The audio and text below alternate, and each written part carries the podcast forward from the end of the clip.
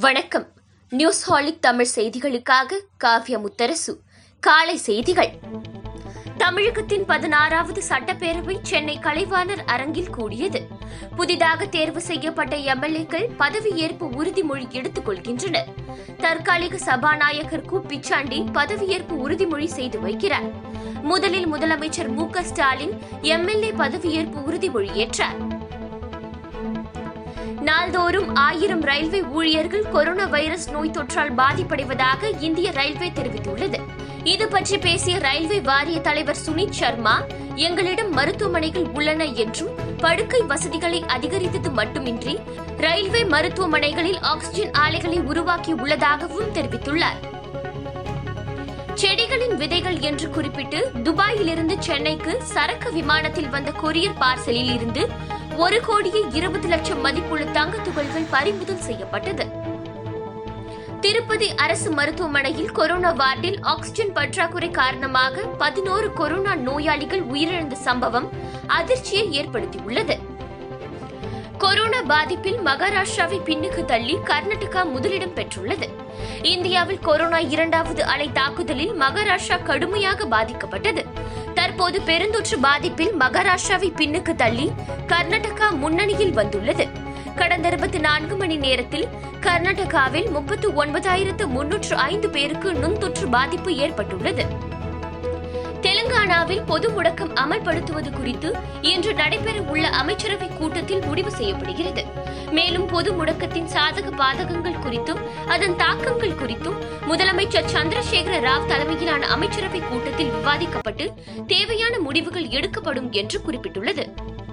நம்பிக்கை வாக்கெடுப்பில் தோல்வி அடைந்ததன் மூலம் நேபாள பிரதமர் கே பி சர்மா ஒளியின் ஆட்சி கவிழ்ந்தது. மொத்தமுள்ள இருநூற்று எழுபத்து ஐந்து எம்பிக்களில் ஆட்சியை தக்கவைக்க பிரதமர் கே பி சர்மாவுக்கு நூற்று முப்பத்து ஆறு வாக்குகள் தேவைப்பட்டது. நம்பிக்கை வாக்கெடுப்பில் அவருக்கு தொன்னூற்று மூன்று ஆதரவு ஓட்டுகள் கிடைத்த நிலையில் நூற்று இருபத்தி நான்கு எதிர் வாக்குகள் பதிவானது. இதையடுத்து சர்மா ஒளியின் கவிழ்ந்த நிலையில் அடுத்த பிரதமரை தேர்வு செய்யுமாறு கட்சிகளுக்கு அதிபர் அழைப்பு விடுத்துள்ளார். ஒடிஷாவில் ஊரடங்கு காலத்தில் உணவின்றி தவிக்கும் நாய்கள் மற்றும் மாடுகளுக்கு உணவளிக்க அறுபது லட்சம் ரூபாயை ஒதுக்கி முதலமைச்சர் நவீன் பட்நாயக் உத்தரவிட்டுள்ளார்.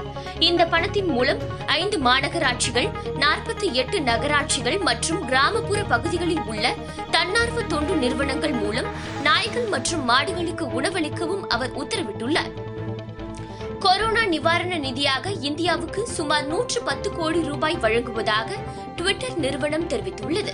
இதை ட்விட்டரில் தெரிவித்துள்ள அதன் சிஇஓ ஜாக் ஃபெட்ரிக் மூன்று தன்னார்வ தொண்டு நிறுவனங்களுக்கு இந்த தொகை பிரித்து வழங்கப்படும் என குறிப்பிட்டுள்ளார்.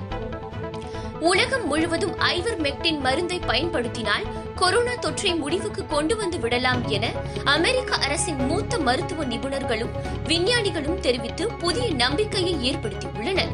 ஆய்வகங்கள் விலங்குகள் மற்றும் கிளினிக்கல் சோதனைகளில் வெளியான முடிவுகளின் அடிப்படையில் இது தெரிய வந்துள்ளதாக அமெரிக்கன் ஜேர்னல் ஆஃப் தெரபட்டிக்ஸ் தெரிவித்துள்ளது. வளிமண்டல மேலடுக்கு சுழற்சி காரணமாக குமரி நெல்லை மாவட்டங்களில் இடியுடன் கூடிய கனமழை பெய்யக்கூடும் என வானிலை ஆய்வு மையம் தெரிவித்துள்ளது. இதுகுறித்த செய்திக்குறிப்பில் தமிழகத்தில் பதினான்காம் தேதி வரை மழைக்கு வாய்ப்புள்ளதாக கூறப்பட்டுள்ளது. மேற்கு தொடர்ச்சி மலை மாவட்டங்கள் ராமநாதபுரம் விருதுநகர் தூத்துக்குடி மதுரை புதுக்கோட்டை தென்காசி தருமபுரி சேலம் கிருஷ்ணகிரி மாவட்டங்களில் மிதமான மழை பெய்யக்கூடும் என்றும் தெரிவித்துள்ளது. இத்துடன் இந்த செய்தி தொகுப்பு நிறைவடைந்தது. நன்றி வணக்கம்.